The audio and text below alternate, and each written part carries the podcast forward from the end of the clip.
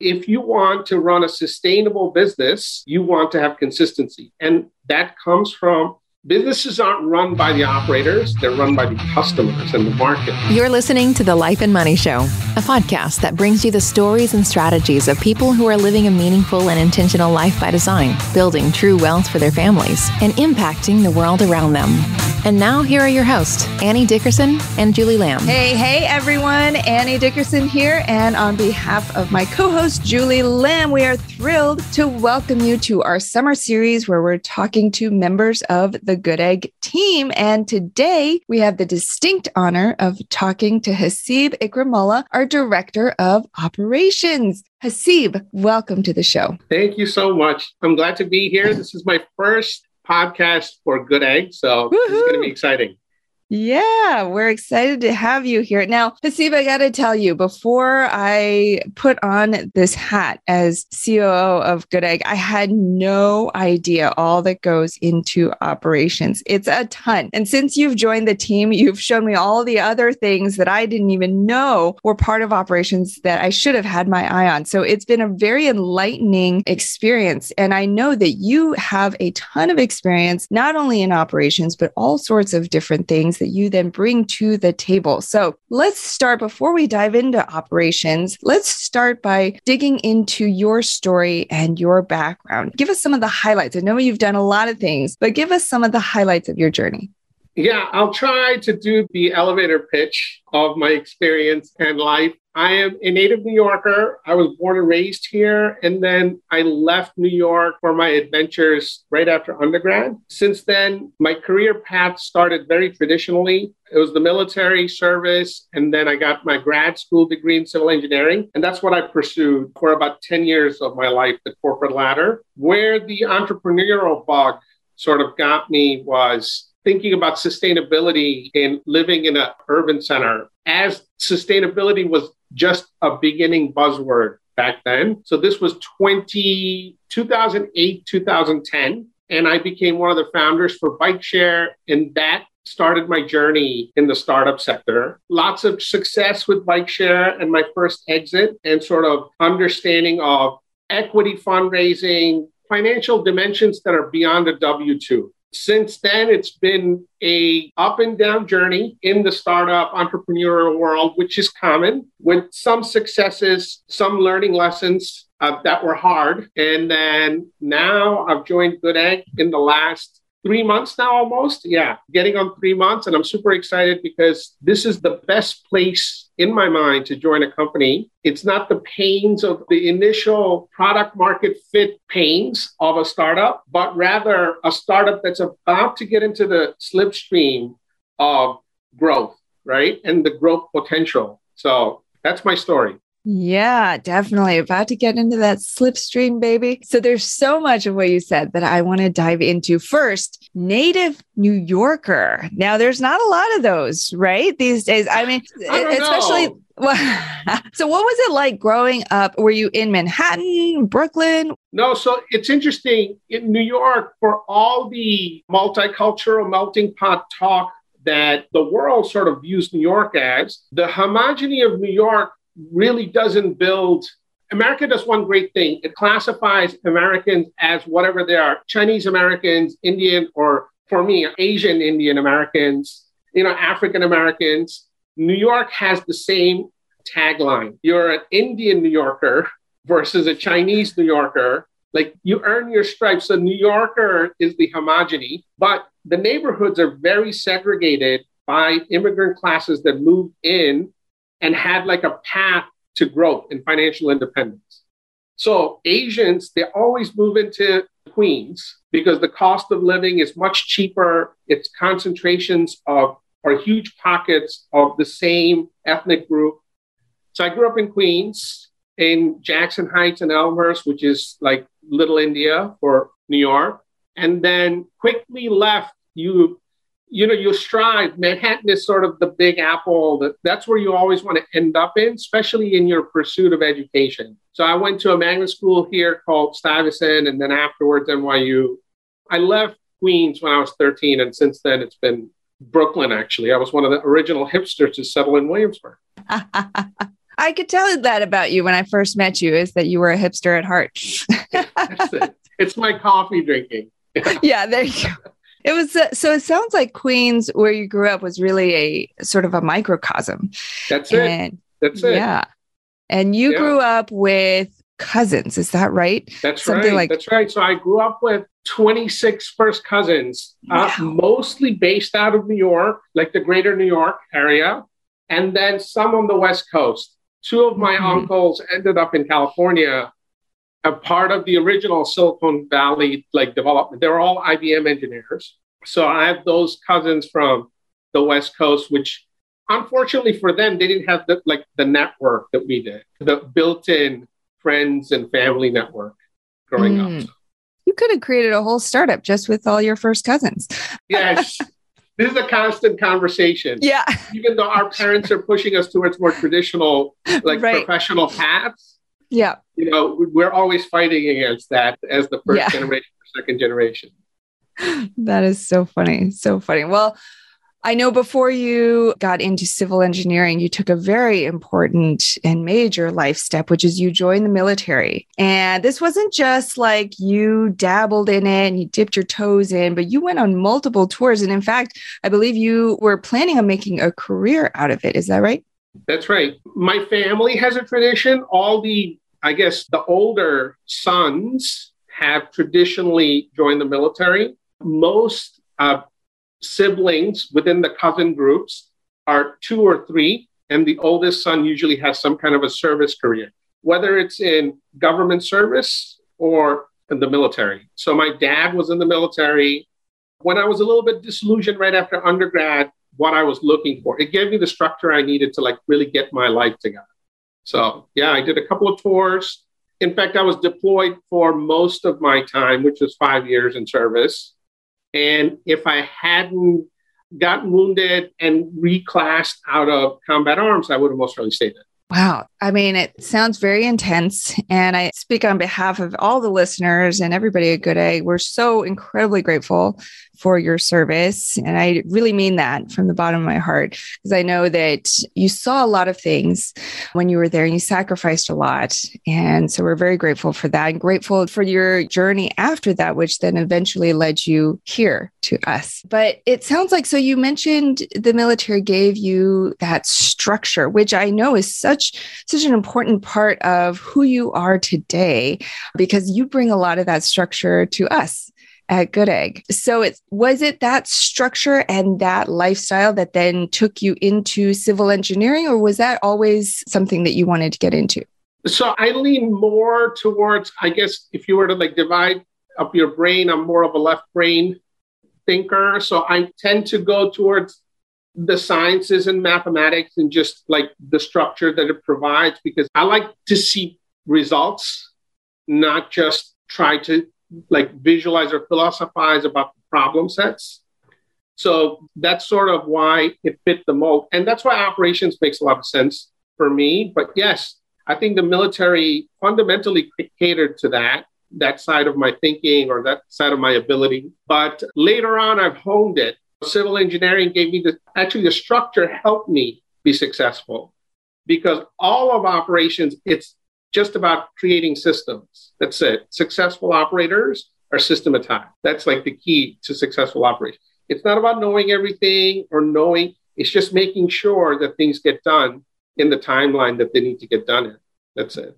I love this because it's behind the scenes and it's something that our listeners and our investors don't necessarily get to see on a day to day basis, but yet they do. They benefit from good, strong systems. So tell us a little bit about You've worked in a number of startups at this point. So, what's some of the outward difference between like a company that has strong, solid systems and processes and one that may not be there yet? What's the impact on not just the company and the team, but also the customers and the investors and the outward facing, the clients? What are some of the ramifications of systems and processes? Yeah, this is a great question because this is the consideration or what you should be thinking about when you are trying to implement systems or processes, right? Because it shouldn't be systems or processes for their own sake, but for being result oriented, right? Like, what will this produce? The biggest sort of sweet spot that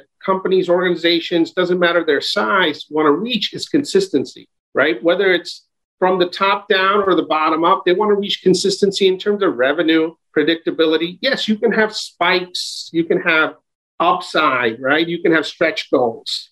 But if you want to run a sustainable business, you want to have consistency. And that comes from businesses aren't run by the operators, they're run by the customers and the market. So if you're not capable of delivering consistent service at a level that the customers have expected, not just because of the marketplace, but because of your prior performance, then you're going to have attrition in every area, whether it's customer attrition, which is the worst because you can never get them back, or chances are you have to pay for it to get them back.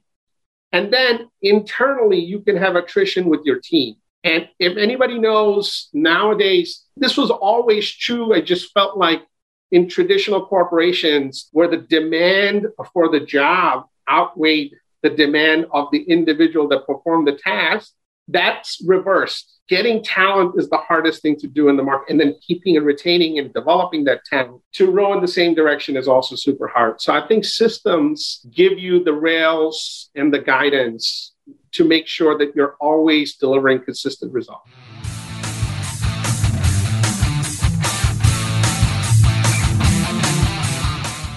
Have you been thinking about investing in real estate but aren't sure you have the time or the desire to manage the investment?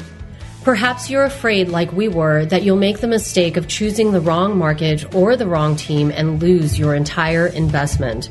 Well, that's exactly why we created the Good Egg Investor Club.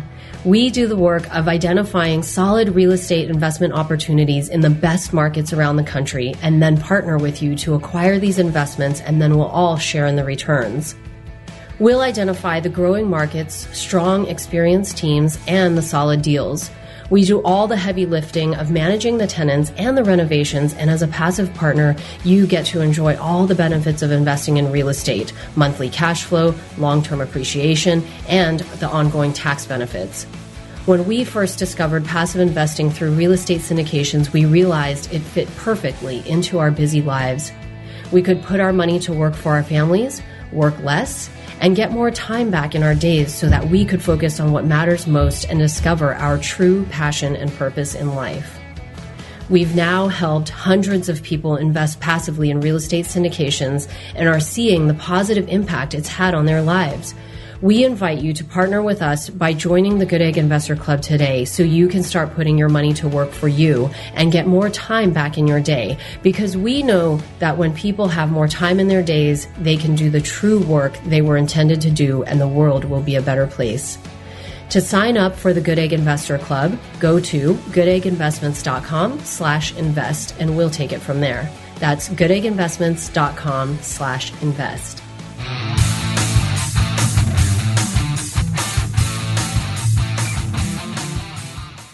That's such a great way. That's such a great perspective because I think you're right. It's all about that consistency. Whether you are an investor with us today or you started with us six months ago or you're invested in this type of deal or this type or you're investing 50k versus a million dollars at a time your experience should be consistent. Doesn't matter if you pick up the phone and call our investor relations team or you get a hold of our marketing team. Doesn't matter. We want to make sure that the experience is consistent across the board. And i think you're right. A big part of that is making sure that we have those internal systems in place so that everybody on the team is rowing in the same direction. So I love that. All right. So, with that, let's go ahead and transition into the final part of our show, the Life and Money Show Spotlight Round. We're going to ask you three questions we ask everybody. You ready, Hasib? Yeah. All right. So, the first question is to share with us one thing that you're doing to live a meaningful and intentional life by design the one thing is actually choosing my physical and mental health over a lot of the other decisions that we make just naturally when we are when our posture is to be more career oriented at a certain phase in our life if you're not already retired and if you're not already lessening your workload based on passive income or whatever other income streams that you might have if you don't have a choice but to be clocking in I think you should start thinking about what is worthwhile. How does the work product get impacted if my physical health and well-being is taken care of first? So i think my focus now more than ever it really sort of codified itself through the entire covid pandemic process which every it was the ultimate crucible that everybody passed. And I make sure I do all of those things, everything from meditation to exercise to eating right are not just practice and habit, but it's a priority. So mm-hmm. that's my answer. Yeah. Did I answer correctly? That's a good one. I remember, okay, for all the listeners, I got to tell you recently on the Good Egg team retreat, which we do a couple times a year. So Hasib was flying in from New York to Hawaii, which took him 14 hours. Okay. And it's a six hour time change. So by the time we had dinner at six o'clock, it was midnight in New York. And of course, we didn't stop just at dinner. We kept going after dinner. And because the Good Egg, there's a lot of love in the Good Egg team. So we kept going after dinner. We're playing cards, we're talking talking. I think it was like 11 o'clock, midnight. And by that time, it was 6 a.m. New York time. And so, Hasib, I know you went to bed, but you got up like still, you got up early in the morning to go see the sunrise. And you said, Well, how could I come to Hawaii and not see the sunrise? Yep. And yep. it's little things like that that I think you have your priorities just right. So you know exactly what's the most important. All right. The second question is to share with the audience a life or money hack that has really helped you on your journey that you think will help others as well. I, I don't know if this is unique to me, but I, there's like, I think at some point in your life, you have an epiphany about taxes. And, oh, I've been there. um, it, it really helped me refocus. For me, just starting out my career path in the government service where taxes were like automatically taken out at the highest rate and all these different things, you don't really pay attention to it. But you also don't realize that 36 up to 50% of what you make and take home are getting taken away for services that you might not be receiving in return. You know, that you're not receiving any value for, especially if you don't live in the state or if you're working remotely all of those things have an impact. So the hack or epiphany for me was it's almost better to pay taxes than to have the government take more than they need and then have a return because you are the better judge of how you can invest that money so that you can have you can create the arbitrage between whatever they're taxing you for versus however you can lower that amount one of the great things is understanding what capital gains is versus income taxes are, right? And the delta is almost 100%. On average, 15% is capital gains. And on average, W 2 income taxes are 35 to 40%. So, how do you figure out a way to take out money before it gets taxed from your W 2 paycheck? To invest it so that at the end you're going to get taxed no matter what happens. At some point, you're going to have to pay the man taxes and debt. But how do you lessen that burden? And people have done traditional investments like 401ks or whatever. But the reality with 401ks that people don't understand, it's deferred tax, and taxes are never going to go down. So you're not paying taxes today, but you're going to pay taxes sometime in tomorrow land, and those taxes are going to be higher than today's taxes. So that's my only little advice. And look, I'm not giving you tax advice. I think you should talk to a professional, but be cognizant of how much money is getting taken out. This is hard earned capital that can be deployed in a different way to give you the financial freedom that you want. I'll yes. So good, so good. And I think you're right. I mean, everybody's got a different situation, but the important thing is just being aware and not just blindly going with it, but really stopping to think, am I using all the best strategies that I possibly can to make my money work as hard as I can for me? And that includes the taxes, the tax strategies. There's a lot of things that you can do. And so I'm glad you brought that one up. That's a good one. All right. Last question is to share with us one thing that you're doing to help make the world a better place? There's a couple, there's a lot of, I wish it was by myself. So I'll start off by saying I don't do anything by myself to make the world a better place except being a, try to be a nicer human being. The thing that I'm doing with the group that I really support actively is the American Cancer Society. It's something that I'm very It's near and dear to me for many personal reasons. But there's a couple of groups like that. There's Transportation Alternative and the American Cancer Society I work very closely with. One has to do with the charitable work to help families and individuals with this terrible affliction, some that are living with it, some that are end of life planning. The other, and it's just fundraising and being active in the community. So I'm the chair for the Brooklyn American Cancer Society. The second one has to do with being conscious of the impact of inner city transportation on our environment and choosing an alternative to riding a combustion engine vehicle of some kind, even including city buses. Those city buses are better than your personal car, but just knowing or walking, time yourself. There's nothing wrong with a half an hour walk to get wherever you have to go. If you give yourself time to be on a phone call while you're walking that half an hour or whatever it might be just make those sensible choices. So I'll stop preaching, but those are the two organizations and things that I do consciously to make the world better. Fantastic. And I know that ties in really nicely with your work with Bike Share as well. I know that's something that you've yeah. been passionate about as well. Love it. All right. Well, Hasib, if anybody listening is curious about the Good Egg experience or wants to experience firsthand the results of some of these amazing systems and processes that you've helped us to build, tell them what's the best place that they can go. You can go directly to our website, or you can download the book for Good Egg Investments. It's goodegginvestments.com. The book is such an easy read. The problem with any kind of financial nonfiction writing is it's boring and long with a lot of jargon. The best part about Annie and Julie's writing is the same thing that's in our blogs. It's easy, it simplifies very complex concepts, which sometimes are complex because it creates barrier of entry for other people. So they simplify it, and the website gives you an understanding of what passive income really means and what it means to live life by design by having passive income or the opportunity to have it. And for all of our listeners to get a free hardcover copy of that book that Hasib is talking about, Investing for Good, just go to goodegginvestments.com slash book. Hasib Ikramullah, Director of Operations at Good Egg Investments. Hasib, thank you so much for being here today with us and our listeners, sharing your incredible experience and your story and your insights. You've been listening to The Life and Money Show, the number one podcast for people who, like you, are living a meaningful and intentional life by design, building true wealth, and making an impact in the world.